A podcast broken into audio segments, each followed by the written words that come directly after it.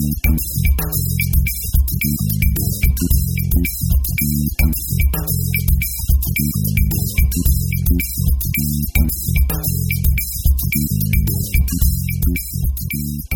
everybody, welcome to episode 300 of the More Than Just Code podcast. We made it. Woo! Um, my name is Tim Mitra, and I am in Toronto, Ontario, and I'm joined once again by Jaime Lopez Jr. in Seattle, Washington. How's it going? And we also have Mark Rubin on the line in San Jose, California. Hello. Alrighty, 300. What do you What do you think? I mean, we were talking about this a couple of months ago, right? So here we are. Time flies. Yeah, what, did- what did he accidentally say last time? 3,000, which if it's taking us about six years, it would take us almost 60 years to get to 3,000. Hey, we'll still be we'll be doing it. We'll be there. yeah, yeah. It'll be it'll be robot Tim and robot Mark and Right. Android Ar- Jaime.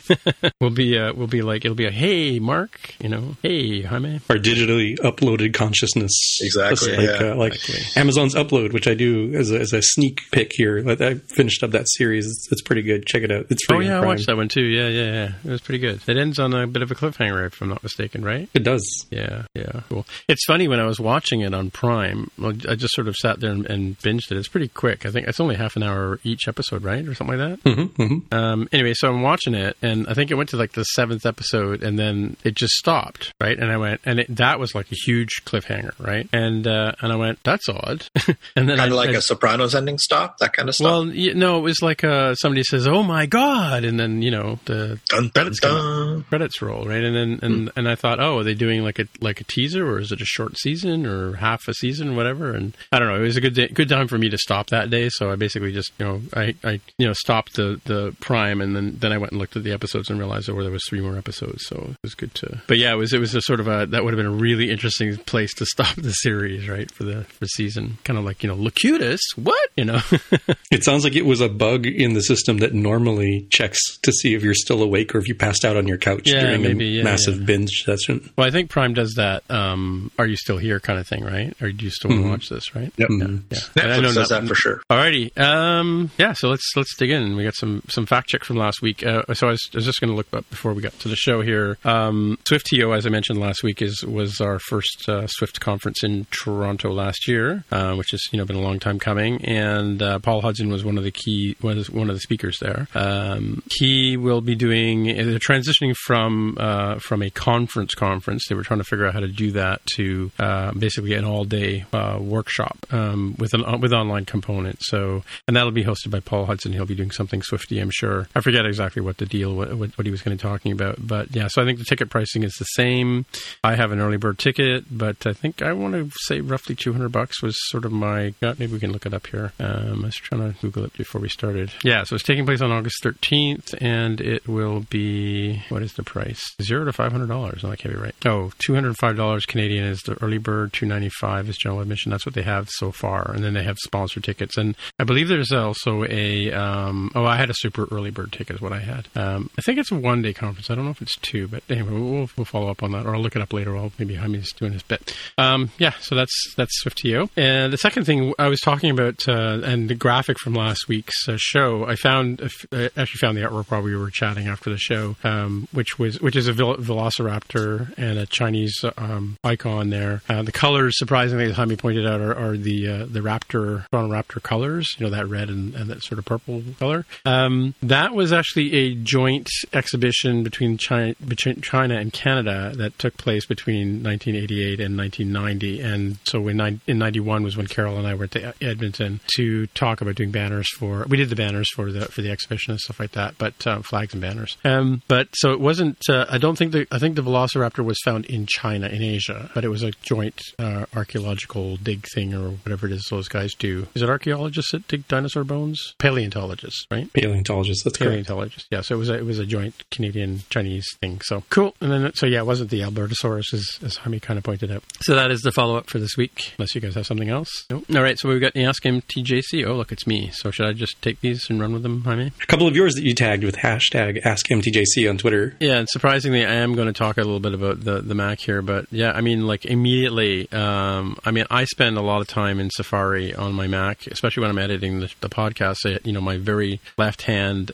um, tab is the podcast show notes. The second tab in is the is the, the back end for editing the podcast. Um, and then you know then I have various pages open through the week, and I leave them all open all the time. And I might have, I'm looking at my screen right now. I've got like roughly ten that I can see, and then there's a whole slew of them to the right, which are all truncated underneath the thing. But what I discovered was that in before I had the yeah, Touch Bar Mac, I had um, and I and the story is at work we're we're locked down with with Chrome, and you know we're we're on Managed Mac, so I, I really couldn't experience the Touch Bar kind of experience there, but because Chrome doesn't seem to do the same thing with a Touch Bar. Um, but yeah, there's a scrubber on Safari, and uh, yeah, so immediately like as soon as I discovered that, I'm like, oh my god, I can just flip from from one page to the other just by uh, by touching it. And even when I was I was and in, in sneak peek here or spoilers for later, later on the show, I was looking at Kilo uh, Loco's um, tutorial here, and I was able to you know stop and start the uh, the video from like you can normally normally do it with the touch bar or the, or the space bar, of course, but you can also touch the uh, touch uh, use the touch bar to, to, pause and start the video, and um, you can also scrub around in the when you're watching it. So so I mean, um, as much as we say you know people hate the trackpad or the touch bar, I've I've sort of been a mild fan of it. I mean, I've used it a little bit at work and I use it to lock my Mac and that kind of stuff when I get away from my desk and things like that, and adjust the sound volume. But uh, it was just kind of handy, um, you know, as opposed to having the actual hardware keys like you have on. I have my on, on my Logitech keyboard on my, my, iPad has them, and, and my old Mac did too. So yeah, the tr- touch bar, like immediate love for this this uh, trackpad or touch bar deal. Fanboy Tim is showing his face. well, speaking of fanboy Tim, uh, and and I have to admit to to Greg, he he was looking at because I. It's funny when I cropped this picture. If it's on Twitter, if you, I don't know if you went over and looked at it, Mark, but but I made sure I got the escape key in the in the crop, right? Mm-hmm. Because I didn't realize that I was getting an actual hardware escape key, right? No, I like, and I said before, I'm not a huge escape key user myself. I don't, I, and maybe I'm, i fail as a programmer because I don't use it that much. But um, how do you escape yeah, from things then? Command period. Oh, uh, okay. Yeah. uh, sorry, Apple period. You know, yeah. if you really want to, if you really want to get down into it. Is that uh, working? Yeah, so Greg, is that like a, is that automatically bound on uh, Mac OS? No, it just command period seems to be a cancel for a lot of cancel kill for a lot of different things, right? So yeah. Uh, oh, uh, no, yeah. I guess you're right. I do use the escape key when I'm when I'm doing uh, code completion, right? Like if I start typing and it doesn't come up, I hit, or if I'm hitting a property and I hit a period or whatever, and I go too far and I want to, yeah, you're right. I do hit the escape key to do that to get the code completion to come up, right? Mm-hmm, or the, what do you mm-hmm. call it? That's what you call it, the hints, right? In Xcode. Um, yeah. So I guess I do use it. Oh, what do I know? But uh, yeah, I, there's no fingerprint, no markings on my escape key. I just looked at it again. It's still in pristine. Greg, Greg, uh, friend of the show, Greg Heo, um, was was admiring the escape key on that as well. And then um, uh, Nick Alabar um, pointed out that uh, if you use um, favorites folders, which I, I, have a screenshot of my favorite folders here, I do organize my favorites into into folders, and I've got like a podcast one, I've got a couple of app ones, related ones. Um, yeah, when you navigate into one of those tabs, the the track bar changes into uh, a choose a, sort of a selector, so you can select through the different uh,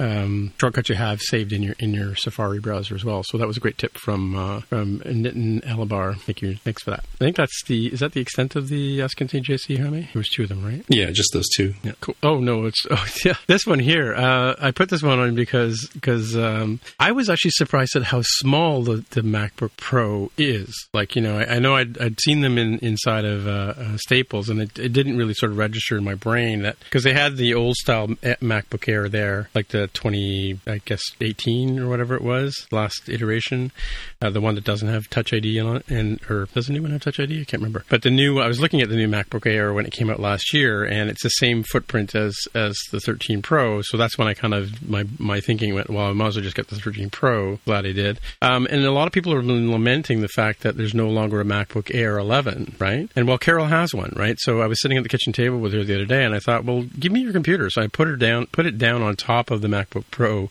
13, and took a picture of it. And as you can see, it is just barely taller and longer than a MacBook Air 11. So this is pretty much a good candidate if we ever get back to air travel. This is a good candidate for traveling with because I take Carol's I used to take Carol's app, uh, laptop with me when I want to like open up on, a, on an airplane tray or whatever. And then just for, for the sake of science, um, I took another picture which is further down of, and this is on my Twitter feed, um, of the MacBook Pro, sorry, MacBook Air 13 2013 on the bottom, the MacBook Pro 2020 in the middle, and then the 11 on top. And you can see they're just barely. You can see how much bigger the old MacBook Air is, right in, in that bottom shot, right? So how do the course, screens compare? Um, well, the the the MacBook uh, Pro doesn't have the bezel around, you know, like the half inch or three quarter of an inch bezel. It's all the way around the metal mm-hmm. bezel, mm-hmm. right? Because old old screens didn't have didn't have the they had a bezel on them, and because they didn't go edge to edge, so the glass goes edge to edge here with the with the rubber uh, washer sort of effect So around the the MacBook. Pro then is much bigger in terms of screen size. Yeah, and actually, I was just I was actually just doing um, some screen. And, and plus, it's also Retina, right? Whereas the the MacBook Air is not Retina. The, at least the 2013 is not Retina. I don't think the new one is.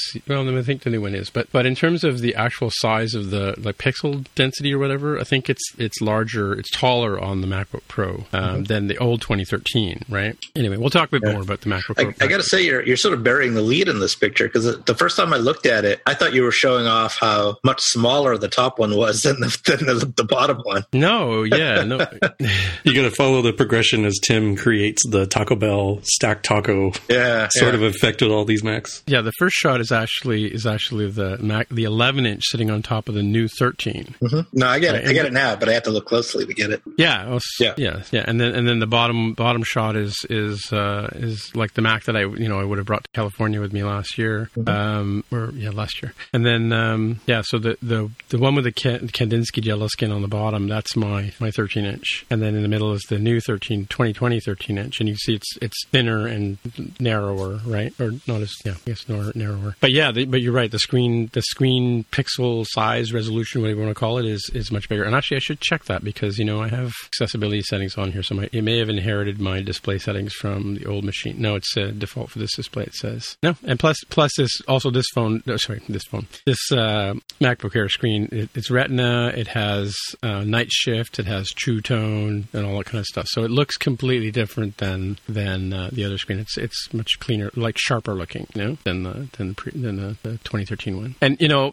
TLDR, Mark, I would buy. Like I know you were in the market for a new computer, right? Yep. Because you're you're still rocking a 2013 something or other, right? Yep. Yeah, just in terms of processor speed and smoothness and that kind of stuff, like night, it's like butter compared to. And I, don't forget, I'm a lover. I love my old MacBook Air 13. Right. This this new computer is like it's like night and day, like comparison speed wise, compiling wise. You know, just using the keyboard and and uh, how it looks too. So it's it's and it's surprisingly not. I mean, I mean, yeah. I mean, we're talking like how many years are we talking here? Seven, eight years, right? Difference in terms of technology, but yeah, it's just it's just. I, th- I think Jaime sort of said the same thing about your 16, right, Jaime? It works pretty well, and I'm not, you know, even in a in a pre-COVID world, I wasn't um, going out every day with my Yeah. MacBook Pro, and, and space was not at a premium. So I appreciate the the broader sort of screen space real estate that I have. Um, Yeah. But I think I'm probably more in the minority, and I would expect that folks probably will end up getting the 13, um, just Really? because it. I mean, you you end up with pretty much everything you could possibly want from the 16 inch, but in a smaller form factor, which I think is a bigger deal for more people than it is for me. I don't know. I think I, I I think the majority of people that I run into, you know, other I know George Chaplinsky got one, and Al- Alan um, designated nerd got one. Um, but uh, I think the majority of people I know are more the the 15 inch, 16 inch uh, form factor type deal. Like they want the the extra, you know, couple of inches of screen real estate, I guess, or maybe it's I don't know, it's a perception thing or whatever. But but they want the bigger computer. I don't know. That's what I find. What do you think, Mark? You were you you had a you had the 17 inch at one point, didn't you? I did have the 17 inch and I loved it at the time, but now I still have it hanging around and it's, I can't believe how heavy and big it is. I would never lug that thing around anymore, but I loved it at the time. Yeah, I could see that. Yeah. Okay, all right. Let's move on to our follow up. Jaime, you got you're up first. Following up to discussions of Microsoft Build, um, this is something that I saw sort of after the fact during the 48 hour extravaganza. Um, and I bring it up here to this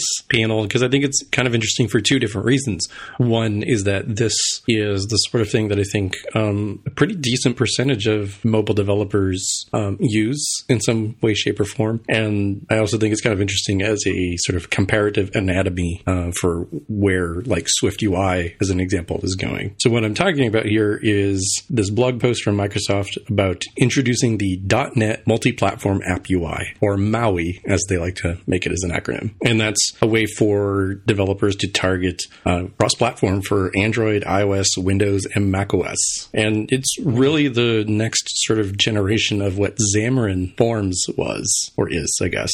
And I think Xamarin in the, the .NET C Sharp world is reasonably popular. Um, I don't know that it's quite as popular as like, let's say React Native. Um, and I don't know where it compares to something like Google Flutter, but it is something that I think is a, a sort of a toolkit that folks should at least be aware of because I'm, I'm guessing that at some point in your career, um, you might end up getting asked about it. So I bring it up here. Yeah. So with Xamarin, I, I see a lot of um, support questions. Like sometimes I run across Xamarin threads when I'm trying to search for answers and stuff like that. But um, like the Xamarin, Xamarin is for building without Xcode completely, or or because I sometimes see people talking about bringing Xamarin projects into Xcode to finish them off and publish them. Is that true? You know? Yeah, I'm not entirely certain on the exact process. I, I assume it can be built from um, Visual Studio. I, I don't know right. if you oh, okay, yeah, you'd yeah. need the Visual Studio for Mac or if you can use the Windows one. Yeah, I think that's true, but it, but I assume also that it uses uh, command line Xcode under the hood. Oh, to, to do build to build certain things because it needs the libraries at some point, right? It needs right, the right. libraries. But so, but so yeah. So I guess the bottom line is you still need to have a Mac, right? Because presumably, yeah. Because yeah. I mean, if you if you could do all the coding in, in Visual Studio Code, and then you could basically do the build with you know Xcode build uh, commands, um, yeah, you, you, need to run that on a Mac for sure. Mm-hmm. But I was thinking like because because you could use the application uploader, you would like I mean like never need really need the Xcode GUI to, to, to do anything, right? Or the IDE, right? Application uploader that that doesn't exist anymore. Well, it's a new it's the new thing. I forgot what they it's call called it. the transporter. It's got a transporter. much more fancy name. Right. Yeah. No, I saw it. I went to the talk on that at, at uh, WWDC last year, but and I know that our our team has switched over to using it because I think you have to now, right? You have to. Yeah. This. Yeah. As far yeah, as I know, there's no other way unless you do it from Xcode directly. Right. Yeah. Because it would work around for me a lot of times when I used to run into signing issues and stuff like that when I was trying to do updates for whatever reason. I would sometimes I would fall back to the, the application uploader. It seemed to be a way to get around some of the sort of nasty things that Xcode was doing in you know uh, Xcode nine and eight days, trying to get things submitted to the store, right? So, but yeah. I, so I guess yeah. So the bottom line is just so are people writing?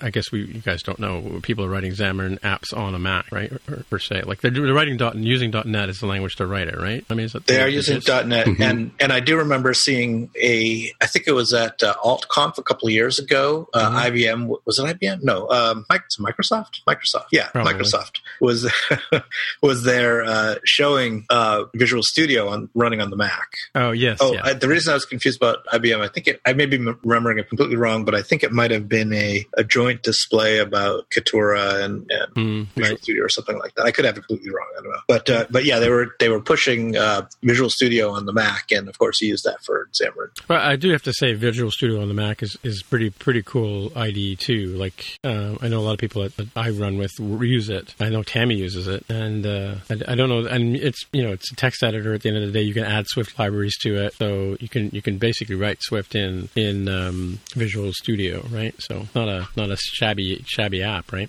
I think you're talking about Visual Studio Code because just yes, to make yeah. things weird, Microsoft has Visual Studio Code, which is almost certainly what you're talking about. The really yes. fancy pants text editor that can, had a different name. Yeah, yeah. You, it can basically become a full up IDE for just about anything you want with different plugins. Um, yeah. There is Visual Studio for Mac, which I think is presumably the the more analogous thing to Visual Studio 2019 on Windows. Yeah, I didn't I didn't mean that. I meant I meant the, you're right, the Video Studio Code thing. Yeah, yeah, but That's I'm not entirely certain. I assume either one of those, according to this article, can be used to to build Maui. Mm-hmm. I don't know if you can build Xamarin stuff. I'm less clear on what's required for the tool chain there, but to build this uh, this Maui, the the next version of Xamarin, um, mm. looks like you can do that there. I, I don't know exactly like at what point you need a Mac. Maybe like on a build server to do uh, uploads to the App Store or something. I'm not sure how things get sort of cross compiled and built for different projects. Well, if you scroll yeah. down a little bit, there's a an actual screenshot of a Mac showing the tool. Right. The video, yeah, yeah,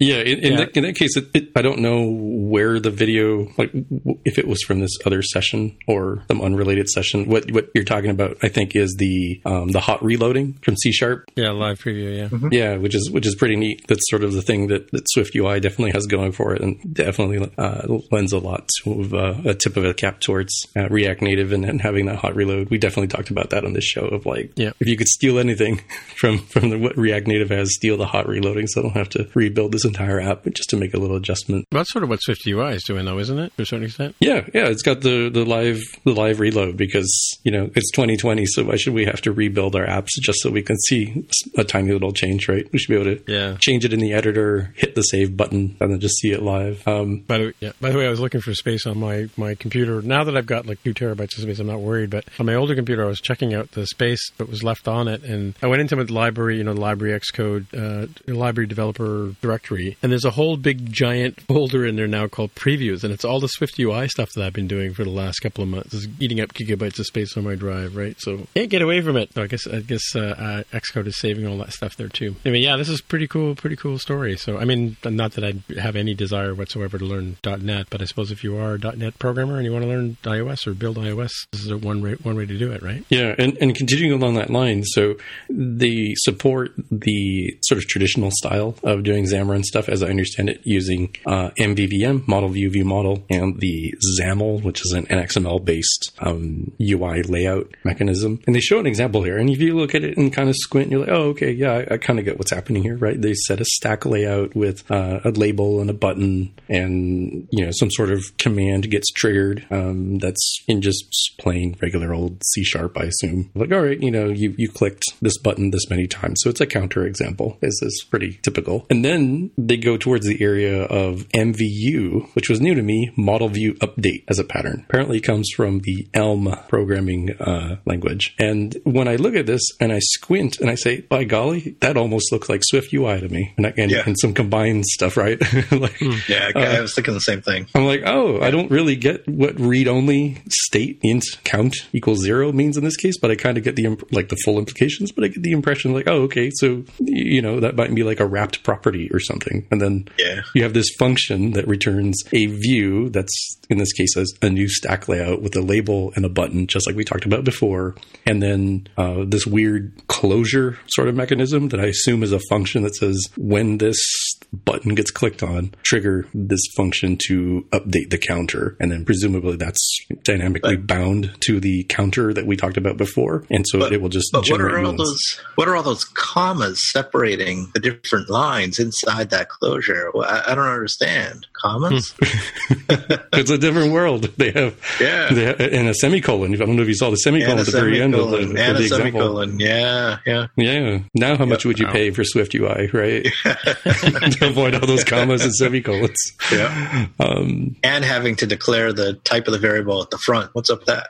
Actually, actually, I do have to say I, I, I don't I don't mind that. Maybe I'm just old school in that sense, but but I like the I like the way that you can uh, know right from the beginning what the type is. Yeah, yeah. But what are you going to do? Yeah. So you know, there's a lot of ideas here that I think are going to be pretty analogous to stuff we've seen with Swift UI and Combine. Um, brought it up for comparative anatomy sort of reasons, and just because people might want to know. Uh, apparently, previews of .NET MAUI will be available later this year, and they're targeting general availability with .NET 6 in November of 2021. So it's not anytime soon, but uh, you'll uh, you're getting a, a, pretty early preview of it. Hmm, interesting. All right. Yeah, we used to know a Microsoft guy. That uh, was a fan of our show, but he's no, no longer at Microsoft anymore.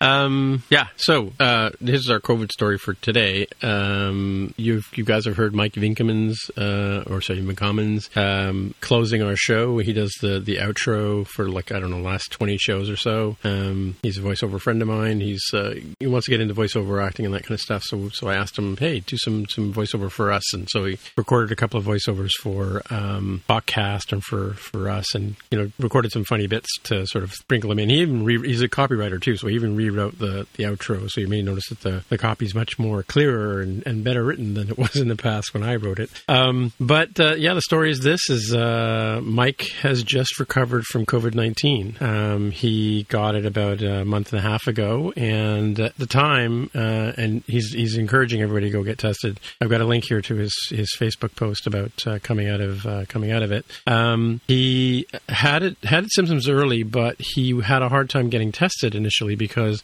he wasn't having respiratory problems. He wasn't having the typical. He's atypical, is what they say. Right? He didn't didn't have the, the at the time, you know, in April when they thought this was happening, he didn't show all the signs that they said, yes, definitely you have COVID. Come in here, we'll test you, kind of thing, right? So they refused to test him. He went back in a little while later, but you know, he was he talked about you know feeling like apathetic and having malaise, a little bit di- some diarrhea, some issues, you know, with like just not feeling 100 percent. And and uh, his doctor worked with him, and eventually they got him a test, and turned out he in fact did have COVID 19. Um, he's now been tested twice. It's been four weeks since he was uh, cleared, and he's been tested twice since. So yeah, I mean that's a, a story really close to home for us. I mean, um, I lost a relative in Ireland to COVID 19 a couple of, a, a month ago, um, but uh, yeah, I've not really. I don't know about you guys, but I've not really known anybody personally who who suffered through it. But yeah, Mike's Mike's been um, under the weather, as it were, for the last uh, couple of months, right? So yeah, but he's he's back out I'm again. glad he's recovering. Yeah, for sure. You know, I was looking through the list of the symptoms, and he's right. They don't seem at all like the ones. I mean, it's not like I'm uh, a master of the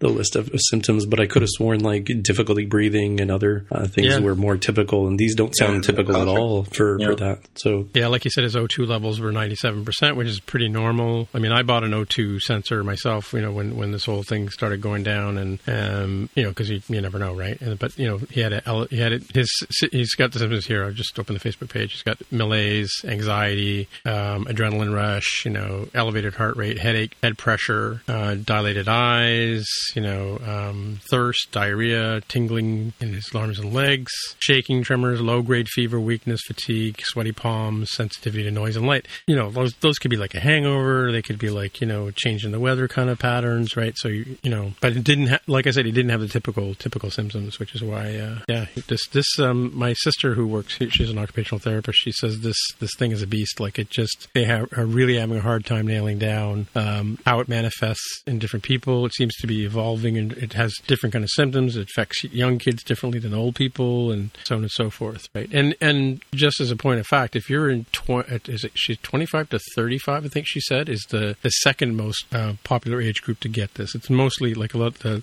largest uh, group suffering are the, are people in over 60. But you know, yeah, if you're in if you're in the 25 to 30, you know, you want to just you know pay attention. Kind of suspect that the younger people are getting it more because they're not being as careful Right? Yeah, yeah, yeah. It- and they're socializing more, probably. Yeah, I mean, there's a lot of a lot of distorted facts going out, and you know, Yeah. people are people are getting you know, there's all kinds of stories about it. We could go into all kinds of different angles, but we're not medical experts. You know, this is just for advice. You know, if you if you're not feeling Not right, even advice. It's not even advice.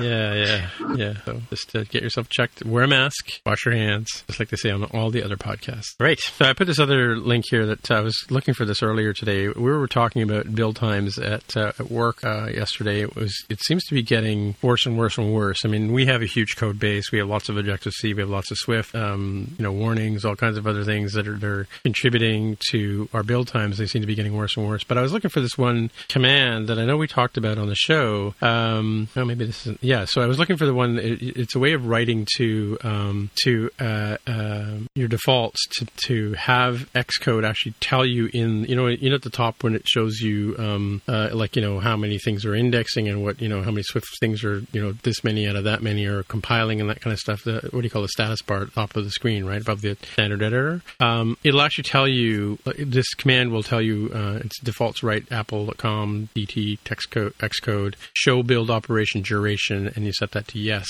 that will show you in in that bar at the top um, how long things are how long it's taken to basically do a build right um, that said you can also get at the bottom of the build report you can see the the total uh, next to how long it took to build uh, your app too. You can go there and check that out too. So we're looking for ways to optimize our, our uh, issues. It's a, it's an we just started into it so um, there's a couple of ideas we have but we'll I guess I'll report back later if we find anything interesting about what uh, we find. But I was looking for that command on on how to um, to do that. So that's why I added as Jaime just uh, posted this. And I we may have talked about this article in particular on the show in, in the past Xcode build time optimization from February. Is that right Jaime or you just happened to find this one? It was like one of the first items on the list on Google search, and I wasn't sure if it was one that we'd specifically talked Okay. about, but it, it seemed fairly similar. Yeah, I do know I've talked about that build build time um, show build operation duration um, command before because I've looked for it before. I've used it before. I tried it out, and from something we talked about on this show. All right, um, move on to um, main topic, Jaime. Oh, wait, before we do that, sorry, I did have some follow up, uh, real time follow up. So SwiftTO is August thirteenth.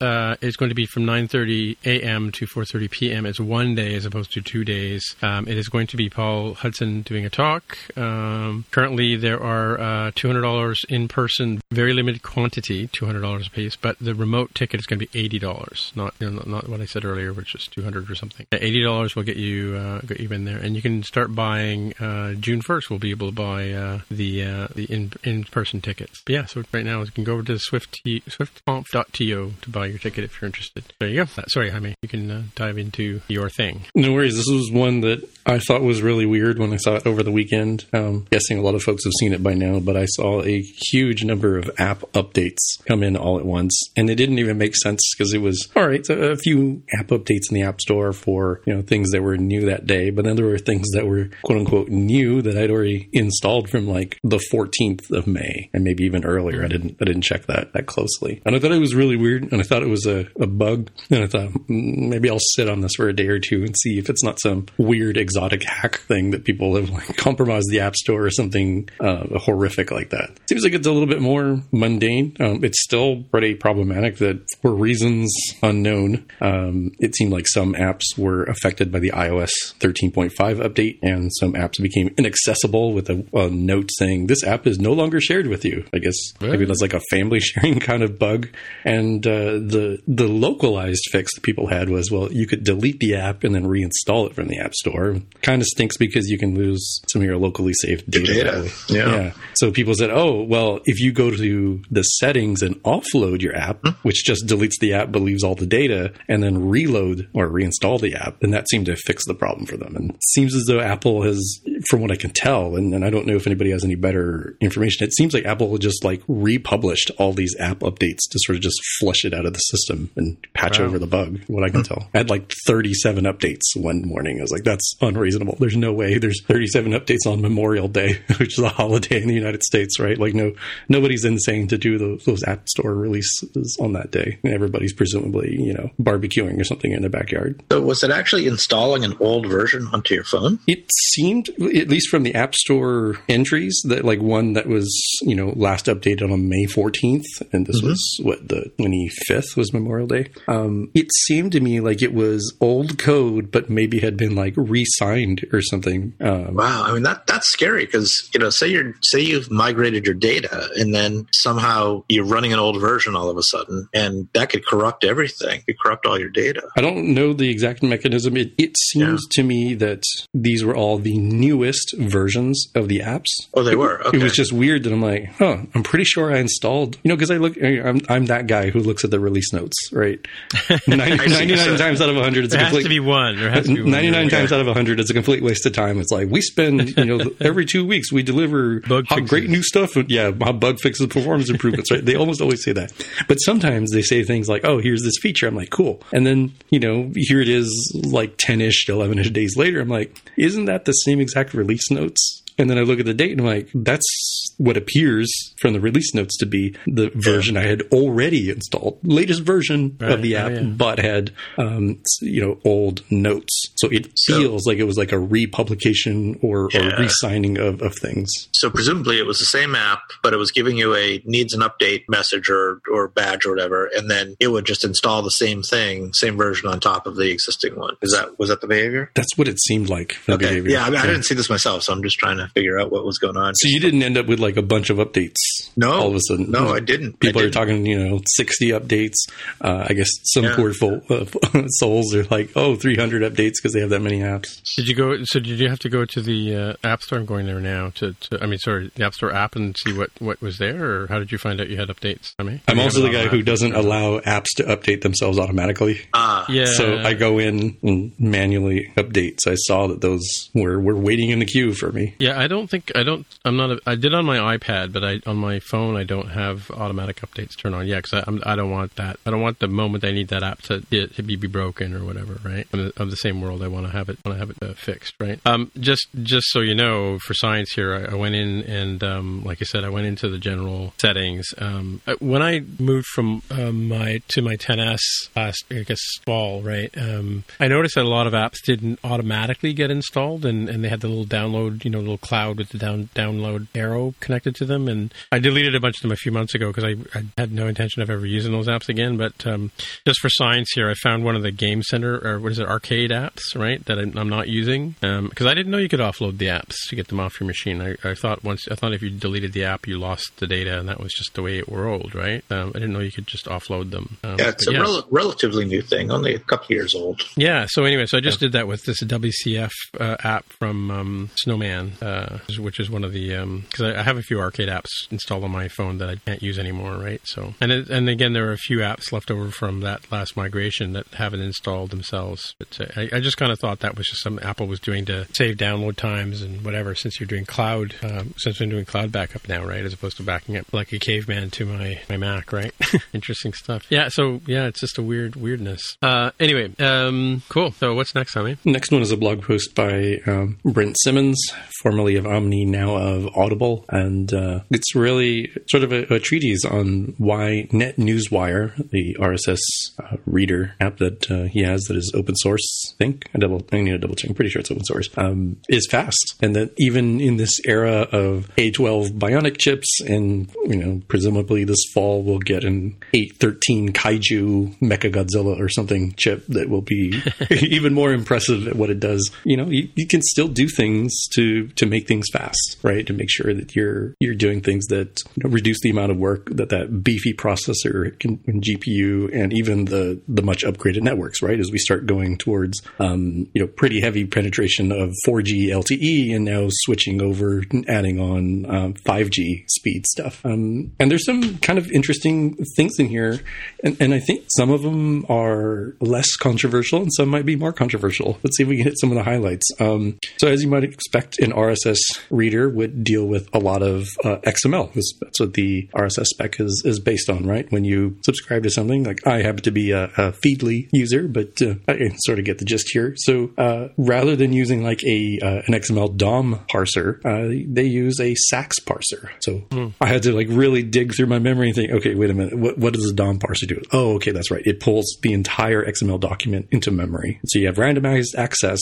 Um, it's super easy to use, but you've got that entire thing in memory, right? So if it was a huge document, you're you're running into trouble. Or if you've got a whole bunch of very large documents, you might get some memory pressures. Whereas something like SAX is event driven. So as the XML document is being read through the system, you get a whole bunch of these little events. So like, hey, I found this beginning tag. By the way, here's this attribute. By the way, here's this, you know, this other inner tag that started. And it's it's sort of weird and and messy and not very nice to deal with in terms of like huge if statements, switch statements, if else kind of statements. But it is fast because only very little parts of memory are being used at any one given time, right? Just literally like dealing with the stream of data coming in. That was an interesting one. Uh, certainly uh, kind of like a blast from the past, right? So he, he mentions here that the uh, the Daring Fireball feed, relatively large at 112k in size, parsing that happens in 0.009 seconds. It's pretty neat. There's also a lot of talk of using uh, conditional gets for HTTP so that you don't ask for large bits of data unless it truly has changed. You know, it, it doesn't necessarily cost you so much, it seems, but in the aggregate, if you're pulling down tons of feeds, you know, why pull down that 112k feed item if you don't have to? It hasn't changed at all since the last time you looked. I think that's a pretty practical idea. Uh, there are some things about uh, using serialized queues, pushing as much, much off the um, the UI thread as possible. I, I, don't think there's any controversy there. Using uh, coalescing of events in concert with using SQLite, more specifically with FMDB on top of it directly. So that's a little different, right? It's not using core data. Um, we're getting a little bit more into the controversial stuff. Uh, sets and dictionaries.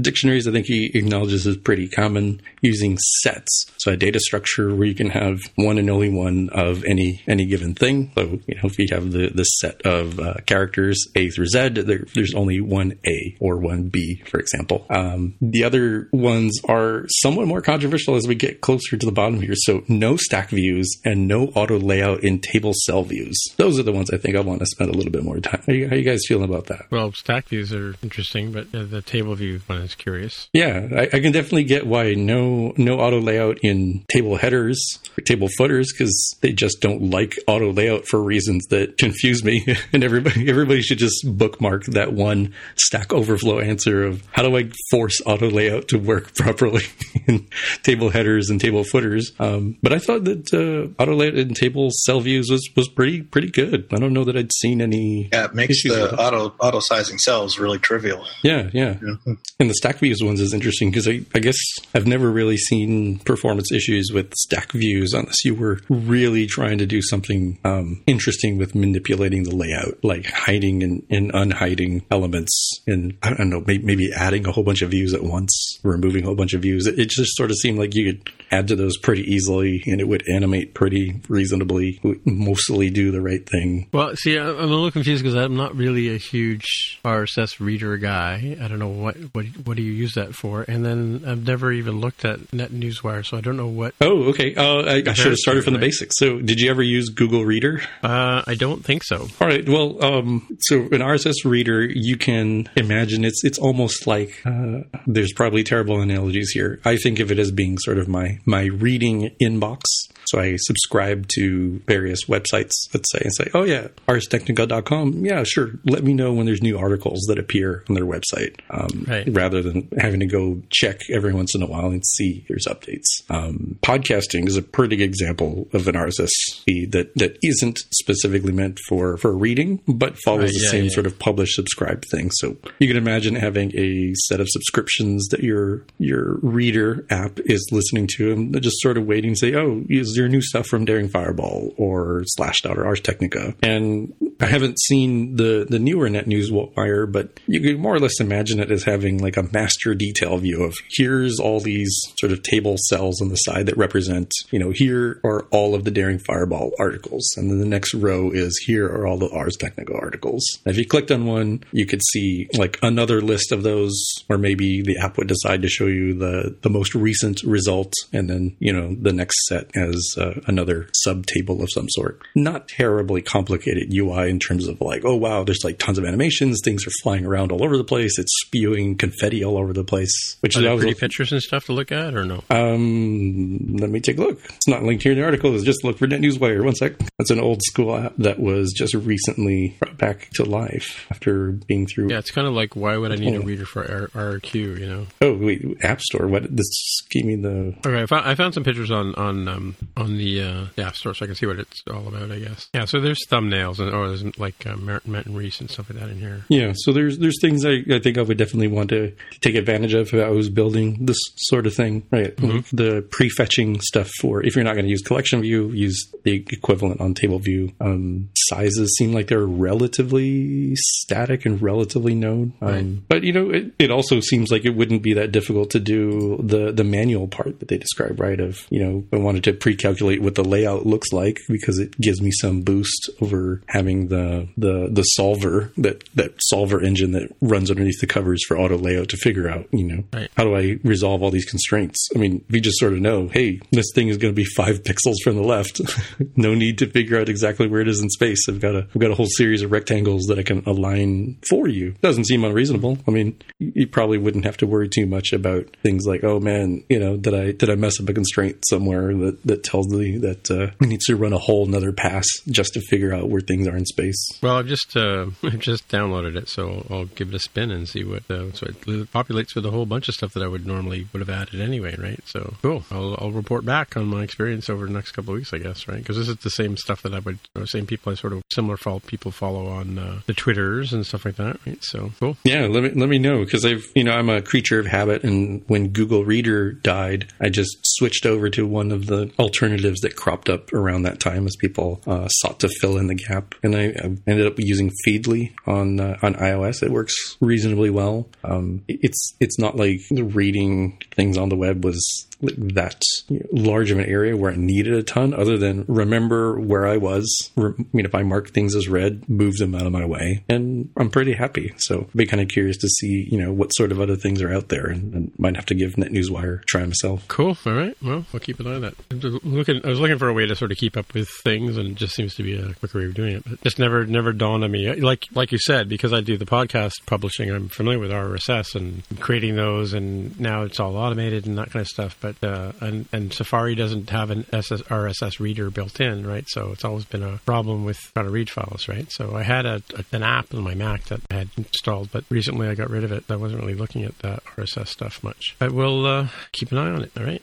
So this is an interesting one. So you're a dark mode user, right? I mean, I am indeed. Uh, Mark, are you a dark mode user, or you're not quite there yet? I am a if it if it adjusts to the time of day dark mode mm-hmm. user uh, mm-hmm. user, uh, then I use it. If not, I'm generally a light mode user. So here's here's a, a bit of two, two, uh, sidebar for a second here because I discovered on my on my current Mac, the new Mac, the new shiny Mac, which I'll talk about in a few minutes. Um, the automatic doesn't work when I put auto when I oh maybe it's working now I don't know. But yesterday when I tried to use automatic, it would it would stay in light mode even though it was like after sundown, right? Because it's supposed to be when sundown changes, right? Um, yeah, so I'll, I'll, put it back on automatic. But anyway, so the article here, and this is by Gene Goykhman. He, he's a um, fellow developer here in Toronto and uh, good friend of ours. He belongs to TACO and all that kind of stuff, and he's a fan of the show. He's worn our shirt to WWDC and had pictures taken with famous people wearing it. Um, so hey, Gene, thanks for that. Uh, but um, he wrote an article here about he found that uh, based on his own experiences and what other people were complaining is that if you were using um, an accent color other than graphite as your uh, highlight color for um, your your OS, the dark mode was a lot slower than at, at, rendering screens and that kind of stuff. I don't know if you've noticed this, Slimy, at all, um, but yeah, he found that if you switch over to to, uh, to graphite uh, as the accent color, it, it performs much better. I've got it currently set to that on mine right now. I'd be honest with you, I hadn't really noticed because I'm I'm only using dark mode in the evenings, as it were, right? Because like Mark, I'm an uh, automatic switcher. Um, what do you think? Did you guys experience this at all? I haven't really noticed. Uh, to be honest, I, I more use dark mode on my iPad. Yeah. Uh, because one place where I'm a real fan of it is if I'm in a book reader, say you know Kindle or or, or books uh, at night, then you know then then having the dark screen with the white text, you know you, you don't even need a light on in the room, and it's mm-hmm. perfect. You know it's not so bright that it that it lights up the whole room, and you can turn can turn the uh, the intensity down, and it's it's actually pretty nice. I really really like it for that. Yeah. Well, according to his article, his quick, real short blog here, uh, link in the show notes. Um, Guilherme Rambo and uh, John Sundell were talking about it on their Stack Trace podcast that they were having a similar issue too. Uh, yeah. So changing changing the highlight, sorry, the accent color to graphite. Mm. Um, yeah. Dis- disables the offending video com- compositing and blurring or whatever it was was causing delay. So yeah, interesting. I calls, I have never experienced this, but I'm not even sure how I would know because yeah. I am a full time dark mode user, mm. and I haven't noticed any lag in that sort of sense of like, oh man, this is obviously slow. And yeah, it sounds yeah, like if I had switched between the two on a more regular basis or frequent enough basis, maybe I would have noticed this, but I, I haven't. Is it is it hardware dependent in any way? I mean, I do have like the one of the newest devices, so maybe it doesn't matter at this level. I'd have to go and listen to the uh, to the podcast and see what they were talking about it specifically. It may be like the you know the the uh, the translucent effects that you get in in Mac OS. Like currently, I'm looking at I'm looking at my Mail app in front of um, uh, Gene's website, which has got like a, a sort of a green uh, background, and like and sort of made the left pane uh, sort of a translucent gray. Maybe it's that kind of stuff that was causing grief. I don't know. I'm not really noticing it myself. Let me just uh, switch to a different accent color and see if that makes a difference. I really hope this bug gets patched because so I just switched my accent color to graphite to look what it would look yeah. like, and it feels kind of sad. So it's it's usable,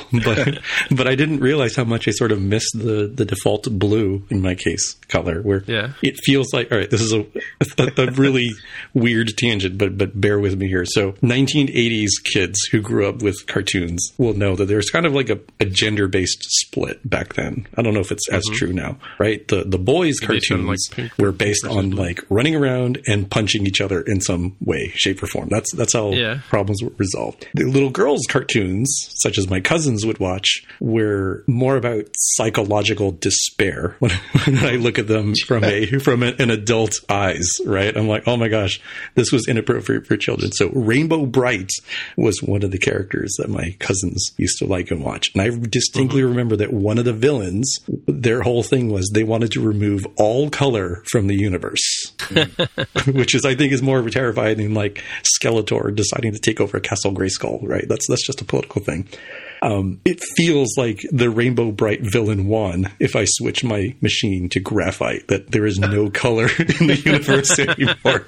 Was my point. So my analogy would be getting on a plane in California, yeah. flying back to the East Coast, like New England, where I'm from, and stepping out of the airport and being used to the bright, vibrant greens and blues of California to the grays and other grays of Massachusetts. Not that Massachusetts is all that bad, but but just the color palette is very different. Very different. That's my analogy. Yeah, I notice the trees are different too. Yeah, yeah, it's cool stuff. Well, it's funny, you know. I've been speaking of like like things that you notice about the environment. Um, I've been watching a lot of old movies on uh, the, um, uh, one of the channels here has got a, a thing where free previews. So I watched like uh, the French Connection the other day. I watched you know American Graffiti. Uh, what was I watching yesterday? Um, oh, I watched a movie, another movie on Turner Classic, Turner, Turner Classic Movies from from like 1972. And it's interesting when you see shots of like downtown New York or or LA even, you know, because it was all like neon and mm. like how things were lit up and and the cars obviously were different and the the clothing people wore and that kind of stuff. But just the the look of the downtown core, you didn't have all these LCD panels everywhere and you know uh, like the entire side of a building wasn't an advertisement kind of thing. You know, uh, you had this really c- sort of clean, cool, sort of I don't know, retro looking, obviously retro because it was old, um, neon signs everywhere, right? So I was I was just watching a movie just before we started recording here, and I saw the old remember the old Coca Cola neon one where it would have like I think you see it in in uh, Blade Runner actually, where it's the whole logo, the whole red field is just a series of of um, neon tubes, and they kind of ripple up and down as they flash around. So it was it's just interesting to sort of see go back and see what you know, and and this was my world when I was growing up. I mean, it was when I was you know teenager. That's what the world downtown looked like, right? And it's only slowly over. And same same with you, Mark. Slowly over time, it's evolved into this sort of new, you know, large print kind of you know LCD panels all over the place kind of world, right? And amazingly enough, these days, if you, if you, these days if you go outside, you can actually see a blue sky and everything's really? clear. There's blue no sky, smog. that's yeah. Well, the crazy that's, part. That's an interesting thing. Like they were saying, yeah, like they're they're seeing things in in the water in Venice that they haven't seen in yeah, years. Yeah, and they're also yeah. seeing like I think from I think it was from Kathmandu or something like that. You could see Mount Everest. They they hadn't been able to see that in empteen years, right? Mm-hmm. From uh, quite a ways away. So it's interesting things that we're seeing. Plus, you know, there was a, a, a bear walking around the northern part of Toronto a couple of days ago, and we've had coyotes and you know stuff like that uh, running through town. Right, weird things. I guess because people aren't around to scare them away. Right. Anywho, all right. So yeah, so we were. I was hinting at this earlier that uh, so yeah, I've got this shiny new MacBook Pro 13 uh, 2020 just showed up uh, on my doorstep a couple of like end of last week. Um, so I've basically been on it for since Friday. It's now Wednesday, so less than a week of time on it. Um, and just some observations about it. I mean, like I mentioned earlier in the show, um, I might edit that back in here that um, that it's much smaller footprint than than uh, than I expected. Um, know, now that I have it in here, it's more along the sides uh, in terms of size and weight and that kind of stuff, like a, like a MacBook Air 11, um, or even the, I guess the MacBook. Uh, is the MacBook still around? That other that other Mac that had the you know the original light computer is that still around? You know, not sure. Let me see. But it's it's it's little in that sense. Like if you're into a if you want a small compact computer, my uh, I think my my um, I hadn't actually done a side by side comparison here, but now that I'm looking at it, my my MacBook sorry my, my iPad Pro 12.9 is slightly bigger than it too, right? So uh, that's another interesting thing too. I wonder if yeah. the same. Weight. You cannot actually buy a regular MacBook anymore on Apple's website. Oh, okay, yeah. Your so options are MacBook Air, MacBook yeah. Pro 13, MacBook Pro 16. Yeah. So as I was saying, like yeah, the the keyboard is sort of a it's a cross between the old you know older 2015 and earlier 2016 2015 earlier keyboard, like with the sort of lozengey kind of look, and and uh, the the bigger keys that you get on the new uh, that you were getting on the which one was it? Is bad for me? Jaime butterflies in my stomach, right? So the butterfly um, keyboard uh, had bigger keys, right? And uh, uh, if you've been working on those and, and gotten used to them, so it, they're they're bigger than the uh, like the keys are actually seem to be bigger than the the, um, the original the 2013 ones, um, and they are they're nicer. I mean, it, it's a nice keyboard effect. You definitely feel like there is travel. You notice a difference when you're tapping down on the keys, right? And I think you have the same keyboard on your um, your 16, right, Jaime? The Magic keyboard. I'm sorry, what was that? Hold on, I'm trying. I was trying to welcome back. I, was trying to, to, to, to keep track of which which key. Oh, sorry, I'm talking about the key on your MacBook Pro 16, right? You have the same key. It's the same keyboard as as the MacBook Pro 13, right? I have no idea. I mean, it's superficial especially well, looks similar. Well, uh, they're calling it the yeah. Actually, I have a I have a screenshot of uh, uh, when the Mac store was around, or sorry, the Apple store was around. I went to the Apple store and looked at the 16 one day, but uh, yeah, I think I think it's the same keyboard. Anyway, let's let's assume it is for now. But they're calling it the Magic Keyboard, which is what they're also calling the the keyboard on the iPad, the new fancy new iPad, right? That's why I got confused um, because I was thinking, all right, well, there there is a actual Magic Keyboard, uh, yeah. two of them, I guess, one for iPad and then the, the older you know wireless one. Uh, was that called Magic Keyboard? I thought it was called Magic Keyboard. Is it is it just wireless keyboard? Uh, Mm-hmm. and, and Magic Trackpad? Smart Keyboard, I think it was called. Smart Keyboard, I think is is the, the older iPad keyboard. So maybe go to Apple. But yeah, no, I'll go to Apple right now. Apple. Right, but at the very least, the the newer 13 inch and the newer 16 inch MacBook Pros both use the scissor switch, which I do appreciate you using keyboard, my yeah. my little mnemonic trick of butterflies are bad for your stomach and bad yeah. for keyboards. Yeah, sort of idea. Yes. Yeah, yeah. No, I think we were looking at tech specs last week, and when I was or two weeks ago when we were looking at this, I forget, but it mentioned in the tech specs that it's the Magic Keyboard. I'm looking at it now. Yes, backlit Magic Keyboard. They're calling it in, on the Apple website. So, but it says on the tin. I mean, um, actually, let's just jump over to the 16 inch just to be sure. Yes, yours is a yours is a full size backlit Magic Keyboard. Jaime, just so you know. There you go. So it is the Magic Keyboard. Uh, whether it was called that from the get go, we don't know. Um, anyway, just looking at my Mac here. So, so yeah, the touch bar is nice. I didn't realize this was getting a hardware um, escape key.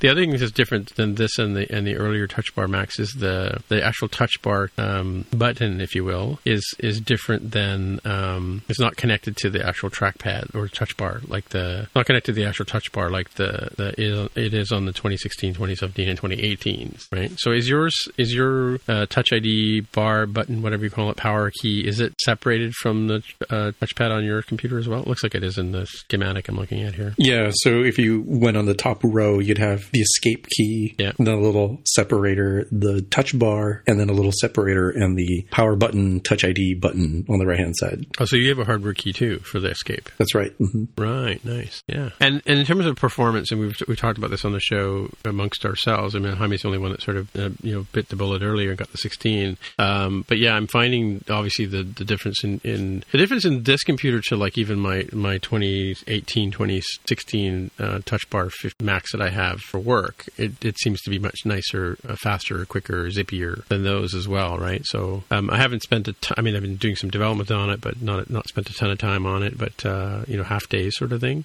each day. But um, yeah, no, it's it's definitely nice. And and so I also wanted to talk about this is my first experience with with Sidecar too, because our managed Macs are the Sidecar functionality is disabled. So today, just before the show, uh, I plugged in my my iPad and I set up Touch Bar, or sorry, set set up Sidecar on it. So it's the first time I'm looking at Sidecar. I don't know if you guys have tried it at all. Have you using your, your iPad as a secondary screen? I haven't. No. I haven't. I probably should because it make it easier to like whiteboard things with the pencil. Well, you yeah. So yeah, I mean, I haven't got my pencil plugged in right now or, or charged up right, but yeah, it, it does. It lets like so when I'm podcasting, when I'm working normally, I normally just have the laptop sitting on my lap and I'm sitting on the couch and I'm coding away, right? But when I'm edit, when I'm recording the podcast, I'm sitting at a desk, right? Because that's where my microphone is, and in front of me is this sad, dark, very sad looking Apple LCD, L- LED, LED. I guess it's an LED display port monitor, 24 inch, that is dark because I can't plug my my new shiny new Mac Pro into it. Right.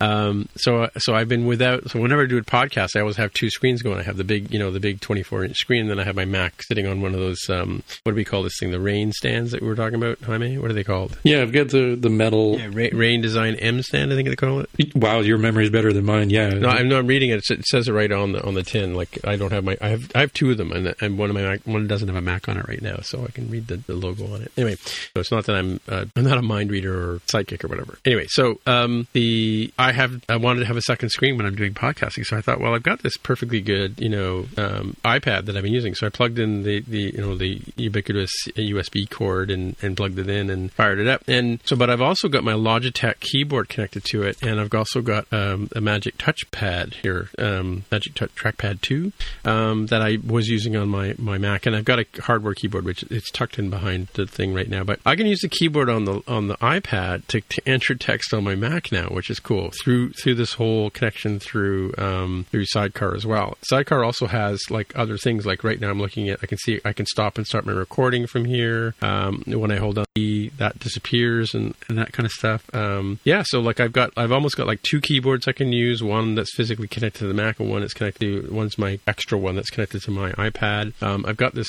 really cool looking. I don't know where this desktop image came from, but yeah, I've got like I can move the menu, the main menu from from my Mac to my to my um, my uh, iPad. So I could actually take this iPad. I could basically you know have it mirror uh, mirror the screen, or I could have it set, up as a second display, but move the main menu over to the iPad, and then use the iPad as my Mac and go sit on the couch, kind of thing, right? So it's it's really kind of a cool um, setup that's that's going here. So I don't know if you, get, you guys haven't tried it, but uh, yeah, and I can you know I've got my QuickTime recording happening over there. So as we're doing the show, I can see what's going on over there. I can monitor things like that while we're looking at the notes and not getting in the way. So it's like having a second screen, uh, a second 13 inch screen or 12.9 inch screen on on, uh, on my Mac. So it's kind of handy that way too. So yeah, I'm really enjoying this this uh, weird new Mac experience. Touch Touch ID is like another vent from the gods thing, right? So yeah, loving it. That's my any questions about my experience here with these two guys?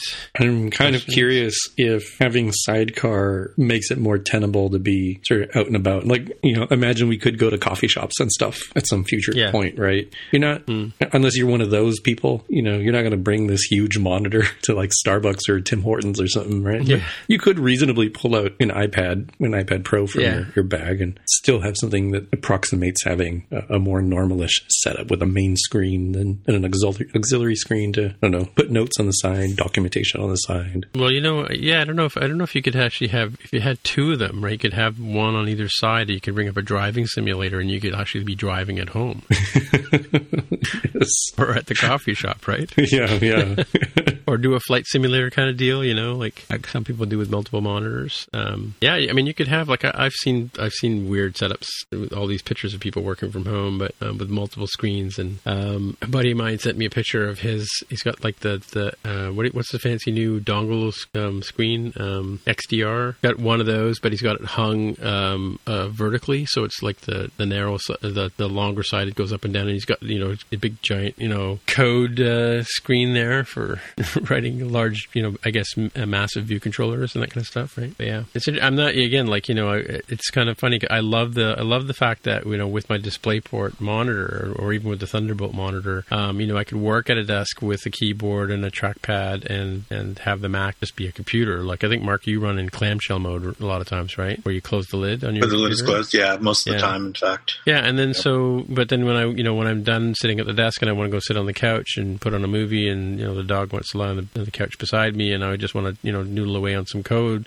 um, I'll I unplug everything and just take the laptop over there and sit over there, right? So yeah, so I'm waiting for. I, have actually bought an adapter that will let me connect from um, DisplayPort to USB C, so I can I can see if I can continue to use this monitor. But yeah, it's it's sad otherwise. I'll have to look at maybe another op- monitor option if that doesn't work. Doesn't work. I also got off of eBay. I got in another dongle that um, I was chatting with James On on um, uh, Twitter about the other day. Was it's a, a MagSafe to USB um, dongle. So I basically can use all of the. I've got like I don't know how many Mag MagSafe power adapters I've got, you know, from all my Macs. In fact, I've got a couple. I've got one that's from an original MacBook. You know, the little square, the little square one with it was actually the original MagSafe. MagSafe. I've got the MagSafe to MagSafe two adapter, and then I plug that into this thing, and I can actually charge my 13 inch with uh, um, an adapter that's like 10 years old, right? Um, which is kind of cool, right? Uh, the one thing I've noticed too, I don't know if you guys have noticed this, but have you not noticed that dongles get really hot? I don't use any of the popular ones of mine. Really? What type of dongles? So I've noticed the Ethernet ones get hot. Whenever you have a USB drive plugged into them, they get hot. Uh, this uh, power adapter one gets really hot, but obviously because it's doing a transformer, it's got a transformer in it. But I wonder if part of the reason why Apple went to dongles is because of heat dissipation. What do you think? Possible. Yeah. I mean, there's a lot of current being pumped through those things. USB is pretty high frequency. Yeah. And yeah. even though the voltage is not that high, and I mean the the total amount of current isn't that high, but it's very high frequency. So so yeah, I, I wouldn't be surprised if they generate a lot of heat. Sure. Well, I mean, generating heat, but like also moving those kind of things out as opposed to having an internal board dealing with that. Wouldn't that necessarily add more heat to the actual casing of the oh, computer? That's what my theory is about. Well, the dongle isn't really doing much work. It's just a conduit, right? It's just mm-hmm. an adapter from one one type, one port type to another port type. Mm-hmm. So, so the the use of the do- use of the dongle is is you know, the choice of having a dongle is just determined by what ports they want to put on the side of the machine.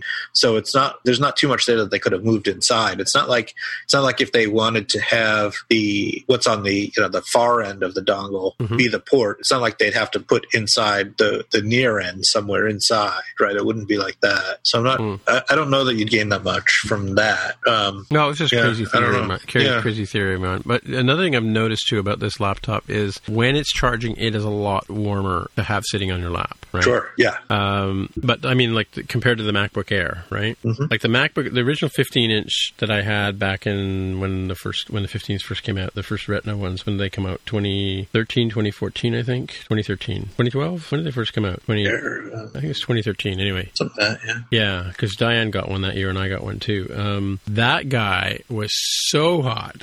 I was practically cooking my cooking my lap. Um, yeah, but uh, not quite not quite that hot if you if you have any experience with that. But yeah, this this this little laptop is definitely warmer than than my MacBook Air for sure, sitting on my lap. So it'll be interesting to see what happens in uh, uh, hotter months of the year, right? If it's if it's tolerable or not. I used to have like a I don't know if you've ever had one of those things, but it had like a tray they used to put on my lap to sort of keep yeah. the heat away from. Yeah, yeah, I have one of those. Yeah. Yeah. So I don't know. If I got rid of mine years ago, but yeah, I had it for for a long time. So yeah, interesting. Mm-hmm.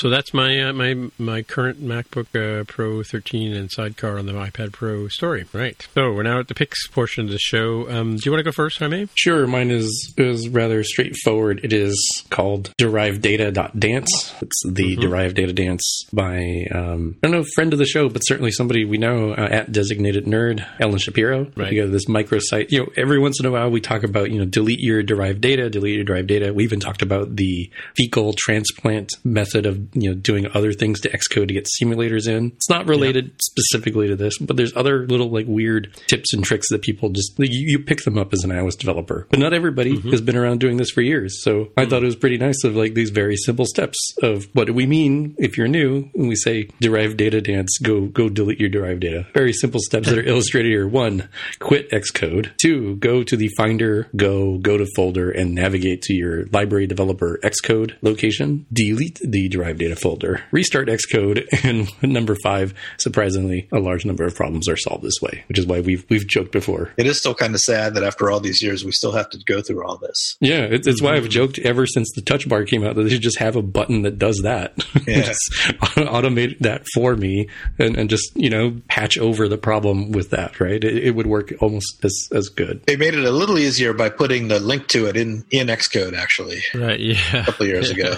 so you didn't have to remember exactly what the path was every time. Yeah, you can look it up, yeah, for sure. Yeah. Under locations for those of you driving at home. Yep. But preferences locations. But um, yeah, and also the clean clean build folder still to, yep. this day is another another trick. Um, I remember when I was first learning Objective C back in 2010, it was like, you know, I would call my sensei and they would say, I'm having this problem. And you go, Have you cleaned yet? yep. So I would clean. And you weren't my sensei back then, Mark, but just so you know. Oh, but, I thought I was. No, you weren't. Nope. Uh, yeah. So yeah, it was uh, just like, and again, it was like that made no sense to me whatsoever that I'd have to do this clean all the time. But yeah, it was literally every time you went to do a build, you had to clean your folder or whatever. Uh, but these days, like yeah, when you delete your derived data, you're looking at you lose all your indexing and that kind of stuff too, right? When you do that. Yeah, that it's really a pain. Mm-hmm. Do you do a lot of uh, CocoaPod development pod development? If you know all those uh, words in that order. So you mean like, do I work with them, or do like do I use third party stuff, or do I write? No, my own? Do you, you do you write your own pods and, um, and use the we, development pod approach? Uh, we do for we do for the big corporation, but I haven't personally written any for myself. Yeah, okay. Yeah, yeah, I was I was wondering if you knew of a solution to the problem of when you when you're editing something in a development pod. Yeah. And and the pod is one of the pods for your main project, but it's a development pod. Yeah. And you change something in the development pod, the top level build won't pick up the fact that you have a change. Really? Unless you clean the whole thing. Oh, and really? I mean the whole Yeah. thing. So it means that making one tiny little change in the development pod kicks off a ridiculously long build cycle. Yeah, no, you, Really, really not good. Interesting that you say that because, um, uh, as I said earlier, we're we're struggling with some some build times ourselves. But Yeah. um, I, I don't know. Maybe it's the way we deal with it. Um, do you, do you publish tagged when you go to release? Do you publish a tagged version of the pod or? Yeah. Yep. Yeah, yeah. So Yeah. to be honest, you, I don't know. I mean, uh, we have we have a number of pods that you know occasionally a new feature will get added to, right? Um, and uh, you know you'll need to do you'll need to need to do a pod repo update kind of thing. We use, we're using Butler right now as well for that, but um, you have to do the pod repo update to clean out the local repo, re- like local cached version of it, right? So um, and you have to do a pod install because your sandbox is out of sync kind of thing, right? Um, but I don't know that that I'd noticed uh, anything other than that, right? Because we do have to do we do have to do. Do you not do um, pod install and that kind of stuff between changes in in your? Yeah, so what I'm talking about is there's a special type of pod you can put in your pod file that just points to a local directory. So a local Oh, on your drive. on your drive because Oh, you're, yeah, you're yeah, doing no. because you're doing work inside that pod. Yes, right. Yes, But that but you need to run it inside the top level project because you need to see the effect of the pod on right. the top level Yeah, yeah, project. yeah, yeah, yeah, yeah. That's the yeah. situation I'm talking about. Yeah, I think I think that the the like I said, the number of developers who get into that kind of work um, is few and far between on our team. Yeah, Right? So yeah. Mhm. yeah, I mean, I don't think I've ever actually, I don't think I've ever even developed anything or worked on a bug or anything like that or a new feature or whatever that was in that was in one of our development pods. But uh, but I do know you know some of the people I work with have done it right. So, and I've done releases, so I had to learn about the tagging and all that kind of stuff. Right? So, hmm, interesting. Yeah, I mean, I mean, I have I had added some pods to some of my my own projects, and I I've subsequently removed them because um, either I didn't need the the third party library anymore, or you know it wasn't being de- developed anymore, and I just found a better way to do it. You know, so like I mean, you know, like I have things like you know uh, Alamofire and and um, uh, uh, what's the other one called AFNetworking and that kind of stuff. I have some of those, and I have some. I had some Google stuff. I think I had to switch from Google Analytics to Firebase for a couple of things, right? Um, recently, but uh, yeah, I had added some. I went through the, with one of my apps. I went through the exercise of adding some pods, and then realizing I didn't really need them or want them, so I ended up having to back them out. But yeah, I haven't really done much uh, in the way of writing my own pods. But yeah, probably something I should do. I, I saw an article actually on um, Ray Wenderlich done by Dave Okun, who was from um, used was with the Kitura project at IBM. Uh, he just did an article on um, uh, doing frameworks in uh, Swift UI. Right, Hmm. have, to, have to check that one out. Although I don't know why would you need to do that in Swift UI. I guess because would you have UI elements in a pod? Hmm. You could break Yeah, up things sure, why not? into Yeah. different, you know, different modules for. Oh, I don't know. You're like Yeah. uh, a recipe app, and you know these are collections of recipes. These are actual individual ingredient cards and Right. other things that you might break up in, in some logical way. Or, or what a lot of people do, typically larger teams, they'll they'll have a what they call a design system, uh, which is a library not of primitive elements, but of elements that are made from the, the basic elements, but have certain uh, things customized already out of the box. Like, for example, say you have your designers have come up with a design scheme that always uses certain sets of fonts, and they've named yeah. the type of label based on the fonts. Well, you'll just pull out an element rather than pulling out a UI label.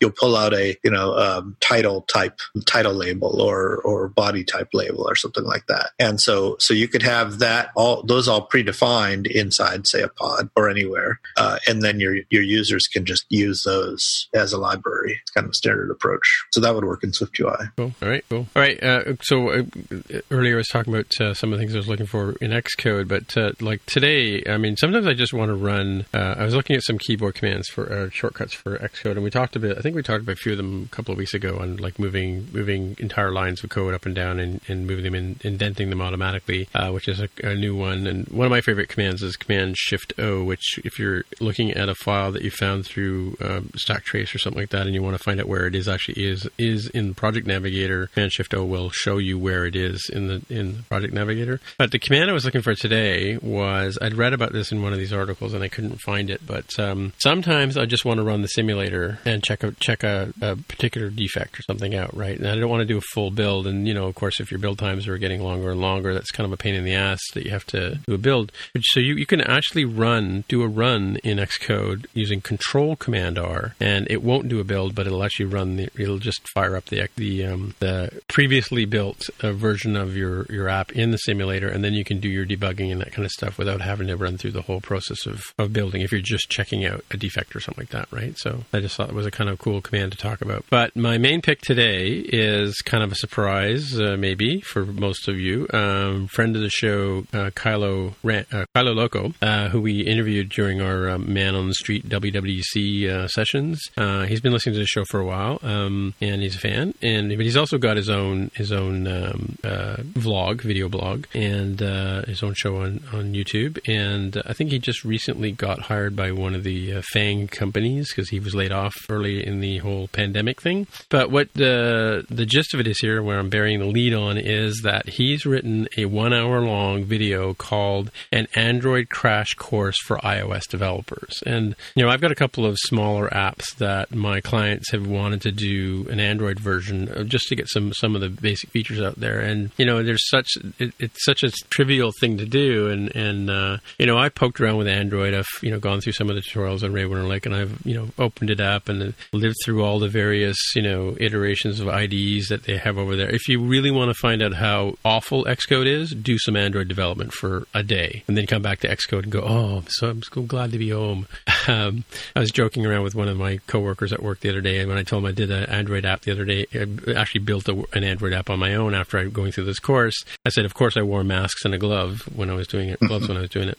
Uh, anyway, um, yeah, so this is a really cool little video because it not only go, it goes through. It's a simple uh, app. You're you're basically doing a word search. So there's you have an API with a website, and you have obviously it, open, it opens to a, a, a screen. It's got a text field and it's got a button. You enter a word in there. You hit search. It goes over to this AP, this free API, uh, like an Urban Dictionary kind of thing, and it pulls out various translations of this word uh, with like you know some uh, like the word itself, a detail, and some some some a little bit of metadata about it, how many people like or dislike the the word. Um, so he shows you how to build what they call a recycler view, which is a list view, or table view, which we would call it, and shows you how to set up the API, how to bring in the the uh, various um, uh, supporting libraries that you need to use to get these things to happen. You know how to create a network call, how to do things like what we would call you know dispatch to the to a background thread, or just bring it back bring back back to the main thread for the UI update. Um, how to do you know number of rows in in section, you know self road index path, you know um, all that kind of stuff that we would we would normally need to know. He kind of explains this is the Android equivalent of that, right? And it's very similar to uh, you know if you're at, le- at least curious, I, I do recommend that you go through this video. It is it's a very well. It's probably one of the better ones I've seen done uh, on this before. I had uh, I went to a talk once at 360 iDev where an Android developer had done a crash course for iOS people, um, which is very insightful. But I think it's different when somebody who knows iOS intimately brings you into, takes you by the hand and leads you into this world of Android development. It's like a guy with a van saying, "Hey, look, we've got candy," but um, not quite that bad.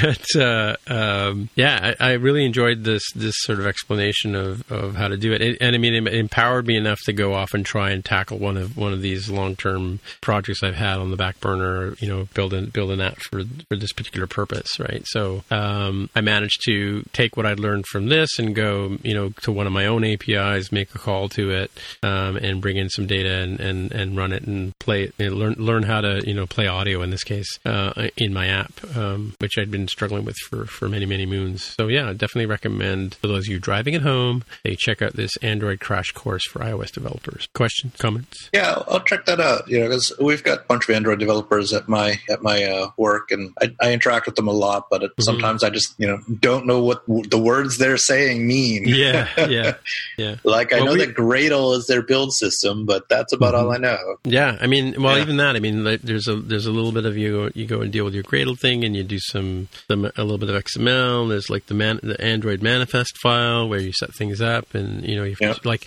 permissions. Like one of the things you have to do is you have to give your app permission to use the internet, right? So, mm-hmm. which which is kind of odd, but uh, it's similar to how we do things in, with permissions on in iOS, right? And um, yeah, I mean, how to you know, I, I mean, there was one little piece missing, and it was just the, the because I had Android Studio installed on my Mac before, and I had taken it off, but I'd left the libraries there. When I went to reinstall Android um, Studio, I had to I had to answer some questions, and I I hit I hit a roadblock, but then I just basically rebooted it, and it was fine. But because um, it realized that, that I didn't have a proper SDK, like so, if you if you're starting from scratch, it's great, but if you if you've had any Android Studio installed on your Mac before. Oh, the other thing I forgot to say is this is in Kotlin as well, right? Not in Java. So the challenge I had coming back to my to my personal project was that all of the examples I found about you playing audio online all talk about Java, not Kotlin, right? Mm-hmm. So so I had to go and sort of sort all that out. Maybe I'll do a blog post myself for the next bunch of guys who need to do what I was trying to do in, in Kotlin. But because uh, because it is it there is a there is a documentation site on on Google that is very similar to how we find things code samples and that kind of stuff on in our development documentation, right? But uh, and of course, a Stack Overflow and all that kind of stuff. But all the Stack Overflow stuff is in Java, right? So um, yeah, it was a, it was an interesting adventure. It was a you know I just Sunday afternoon something to do. You sat down. It probably took me you know most of the day to go through it, give or take all the other things I had to do during the day. But um, yeah, it was it was a good little good little exercise. Highly recommend it. And I have the same problem too, Mark. Is we have we're in our in our pods at work. We um, we have you know half of our team is Android, half of the team is iOS, and we work together. and we try to keep parity between the two platforms, right? So we're all dealing with the same APIs and that kind of stuff and the same tasks. But yeah, we're speaking a different language, right? Yeah, it's it's why I've said for quite some time that you know Android and iOS developers are like siblings, and web developers are like our cousins, and then the backend developers are the neighbors on the other side of the fence, like Wilson from right. Home Improvement. Oh, yeah. yeah, you can't see what they look like. Yeah, exactly. Yeah, yeah, yeah. Um, I, I, think this is interesting timing because a friend of the show, Joe Cieplinski, uh, has mentioned on the Release Notes podcast that he shares with Charles Perry that he's been dabbling with Android development as, oh, a, wow. as a way to, you know, extend his uh, sort of contracting consulting stuff. Right? It, it, comes up, you know, from time to time. It sounds like, and they just had an episode um, with Curtis Herbert, who's at Parrots on Twitter. He's the uh, creator of the Slopes iOS app, the one for uh, snowboarders and skiers to track mm-hmm. their runs and everything. They talk on the episode about um, trying to bring that app to Android. And Curtis is, mm-hmm. um, you know, I don't want to spoil the episode too much, but he, he, had, he, had, some trouble hiring and firing an Android developer to try to things Ouch. going. And then, of yeah. course, the pandemic has has made things much more challenging. So it's a good episode. It looks like it's number three six seven on the release notes TV site. Yeah, we've had a number of developers come through TD that, that had both, could wear both hats, right? And we have with one brilliant young guy right now that, that's very good on both platforms. But yeah, it, it's, um, it's kind of, it's, it's, it, it is a religion in the sense that you kind of go down one path and, and you kind of just, you know, never really look at the other very closely, right? Even though the rituals are the same and, and, you know, the, they're all praying to the same devices, if I can say that, right?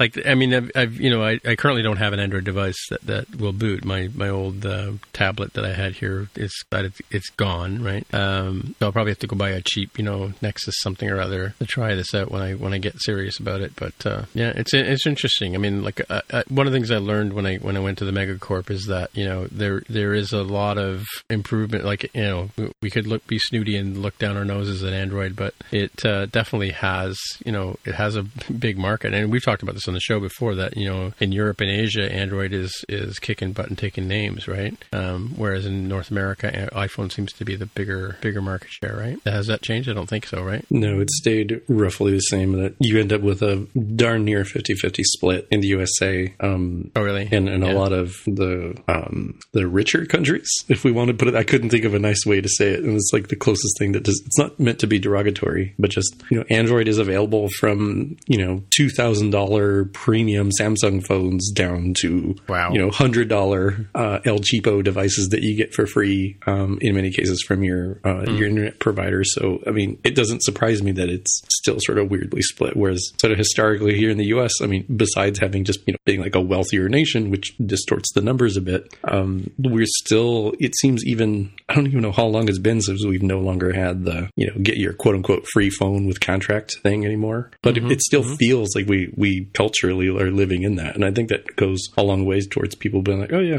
I've got an iPhone. It did it cost me money? I don't know. Like I was on a payment plan. It's effectively just rolled into my um, my monthly payment to the internet provider, and it's like a bit more upfront now because you, you you see it. It's not sort of hidden in there, and it does tail off at some point because it is a distinct payment plan. Um, mm-hmm. Um, but yeah, it, that's a very long-winded way of saying like there definitely are considerations for you know do you go one platform or the other, kind of depending on the market you're talking about, right? The the North America is not Eastern Europe, as an example. So your mileage or kilometerage, as we like to say, may vary. Mm-hmm. Yeah, I'm just checking our checking our plans right now because I, I, yeah, I haven't looked in the mar- in the market for a device in a while, but I'm just going to the Rogers site here because I yeah, like you've got these zero down phones, and I guess it's based on the plan that you're gonna you're gonna pay right for it, right? Like a Samsung Galaxy or um, let's see, we have an iPhone 10s, an SE here as an example for zero down, but twenty five dollars a month, right, or six hundred fifteen dollars, I guess. Oh, that's it. Is that a new SE? Do we get it? Just yeah, we just got new SE, right? That's right. The, the SE second generation. I don't know what people are 2020. I'm not sure what people are calling it to distinguish it from the old one at 399 US. And it's it's so yeah, powerful. Like- it. I mean, even it was interesting watching the the Android blogs and podcasts talk about how this just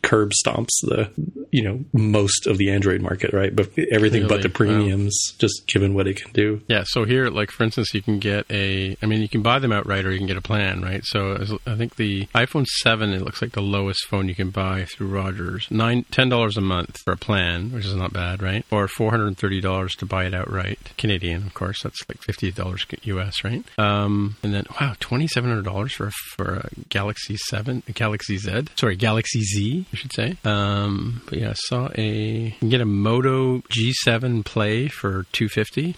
Stop me if you think these are. There's a flip phone. Wow, you can get a flip phone, more than one flip phone. Yeah, so I guess I get cheapest Android. Oh, one hundred fifty dollars for a Moto E6, whatever that is. Right, that's pretty cheap. Uh, one hundred fifty bucks for for an Android phone. Hmm. You guys know anything about these phones I'm talking about? You could have really made know. up a whole bunch of those phones. I wouldn't know. There's so many different models. yeah.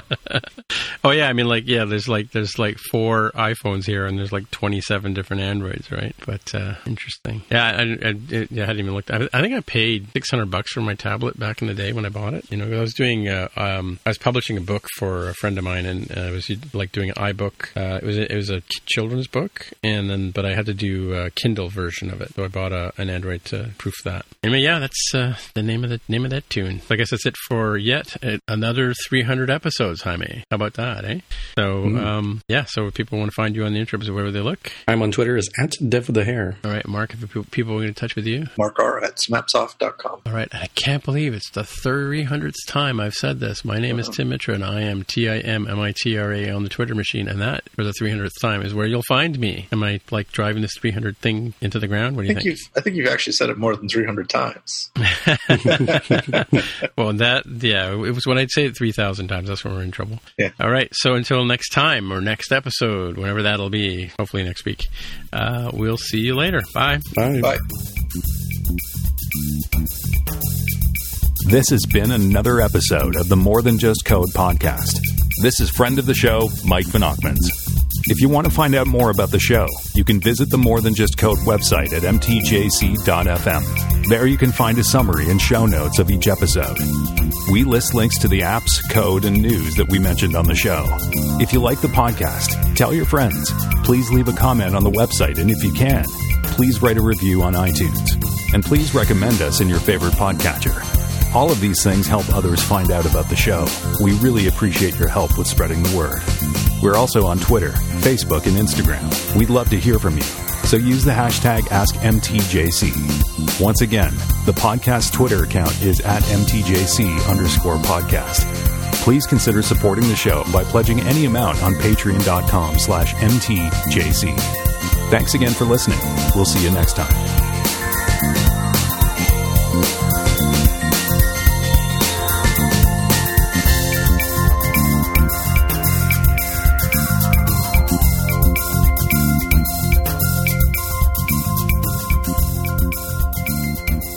Go. 300 in the can. Is it actually 300? That's the part I'm not really sure about. I think we're we've had a couple of uh, best ofs and a couple where we didn't. We had two shows we didn't publish, right? It I think gets weird and complicated because we've also had part ones and part twos early on when we split episodes. So yeah, I think we did. We only did one split. I think was it only one into two 45 yeah, minute episodes? One. Yeah, I mean that's for that's for the scholars to determine, right? The debate. Yeah. Well, according to according to um, uh, Fireside, which is where all of our current current shows are, there are 300 in total so already, and that's with 299 in there, right? So let me go to there's 20 pages at 15. I mean, that's probably just doing a database count, and if we only had one part one and part two, it doesn't distinguish those. Oh, you know, we we had a special um, traveling to San Jose episode that I did once. It was like a 20 minute or 15 minute coverage of what to do in San Jose, right? For I think the first year that, that we had WWC, so that that counts as a, an extra episode, right? And I think there was a there's a number missing here somewhere early on. I think I'm okay with considering there to be 300 episodes canonically, mm-hmm. even if you know, again, they're scholars who write their dissertations yeah. about the the correct means to calculate how many episodes there were of this podcast. Episode 56 was a two parter. That was the one. I just wondered, have we ever had a title called Driving at Home? Huh. I'm not sure. Not sure. We had a bunch where we stopped putting the. Oh yeah, you know, we used to put the number on the show, and then uh, Apple changed the rules. They don't want the episode numbers to be published anymore. That kind of messes it up. Although we do say episode blah blah blah when we uh, at the beginning of our show, right? Mm-hmm, mm-hmm. Hmm. Long time. It's a lot of episodes, a lot of hours. Yep. What else is going on? What's new and exciting in your corner of the couch? Did I tell you guys that I've so Masked Singer? What another job? You got another? No, job? Masked Singer is done, so I'm done with that. Oh, oh. Um, so the new hotness is Ultimate Tag. Let me tell you why. So one, the last dance with Michael Jordan and the 97, 98 Bulls is done. There's still no mm-hmm. live sports, and this is the closest mm-hmm. you've got. It is hosted by um, Houston Texans uh, defensive end J.J. Watt and his brothers, the other Watt brothers, uh, and they have professional folks that do like parkour and free free free running, free gliding. I forget what they call it, and they have contestants who are doing like a. If you ever watched American Gladiators, it's very similar in feel mm-hmm. to that, mm-hmm. um, and they do different kinds of tag, and it, it makes more sense than it sounds. So I'm not gonna lie, it's still in the like popcorn for your brain sort of thing. It's not like yeah. I would be watching it to you know be insightful and and, and change my my viewpoint and things. But I think it was was pretty well done. And it's that or watching Holy Moly, the uh, the miniature golf series is the other closest thing to live sports that's out there right now. Wow. Well, did you hear that the NHL is going to try and do a 24 game or 24 team playoff? I did hear that. So who, who were the the outsiders looking in? Were there like six to eight of those? Yeah. Well, normally there's only there's only like there's four divisions. I think it's six teams per division make it in. So what does that work out to? That's 24, right? What is I said? Four times six. I asked yeah. because I don't know. I mean, I guess I could Google. I don't know how many how many teams there are in the NHL. Well, so normally when normally I think I think we were very close to like you know teams that would have had a playoff berth. Um, like it gets it gets pretty um, you know usually around uh, April or so it, it ends up um, coming down to the play, uh, playoffs usually start like you know first or second week of April if I'm not mistaken, and they run into June. Um, so we should like we'd be watching playoff hockey right now, right? But um, um, you know, so they they basically the in each division the top team versus the worst team playoff, and then and then they kind of bracket them down into the you know the middle of the run, and then they play off against each other, mm-hmm. and then East and West play. So there's four conferences, right? So the conferences play off against each other. They get down to two two a team each, and then then it's East versus West, and that's how they do the final, right? And um, it's all all of them are a best of seven series, right? So it's it's quite a number of games that could be played, right? So I don't know if they're going to like back in the day, like when Bobby Orr won the Stanley Cup, the first two series would have been best of five, right? And then they went to best of seven for the last two series, right? Um, so there was like less games to play to actually win the cup. But now, but now you have to basically win 16 games to, to win the cup. I believe, I think it is right, best of seven, right? Um, yeah, I don't know definitely best of sevens these days. Yeah, but I don't two, know how they. Yeah, there's two. Wait, is it two or three rounds of best of seven, and then a couple of best of fives, aren't there? No, no, it's it's all, be- it's all, all best, best, of seven. seven? So oh, so okay. it's it's the the conf- they play off within the conference, right? Mm-hmm.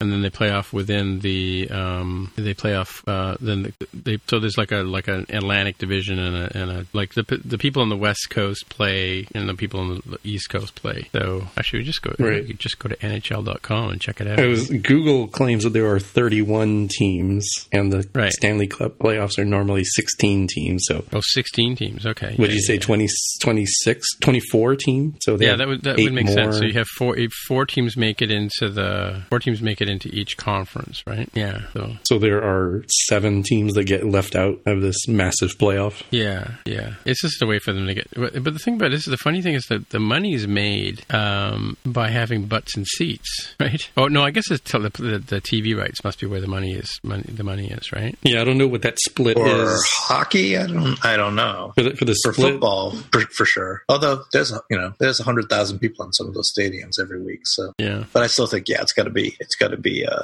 TV. Yeah, baseball. It's not clear because there's so many games, and not these days not having people watch games on TV except for the World Series and stuff. Mm-hmm, mm-hmm. I think basketball for sure is um, is TV because the the uh, the stadiums they're not really stadiums the whatever they call them Arenas. are, are relatively small arenas yeah relatively small Yeah, you're talking like 15,000, 20,000 tops for those yeah arenas. yeah yep Yeah, well, for instance, the Buffalo Sabres were complaining yesterday when this was announced because they're they're not going to make it because of their their standings, right? Where they were. I mean, if you're going to have 24 teams, you might as well have all 31 teams.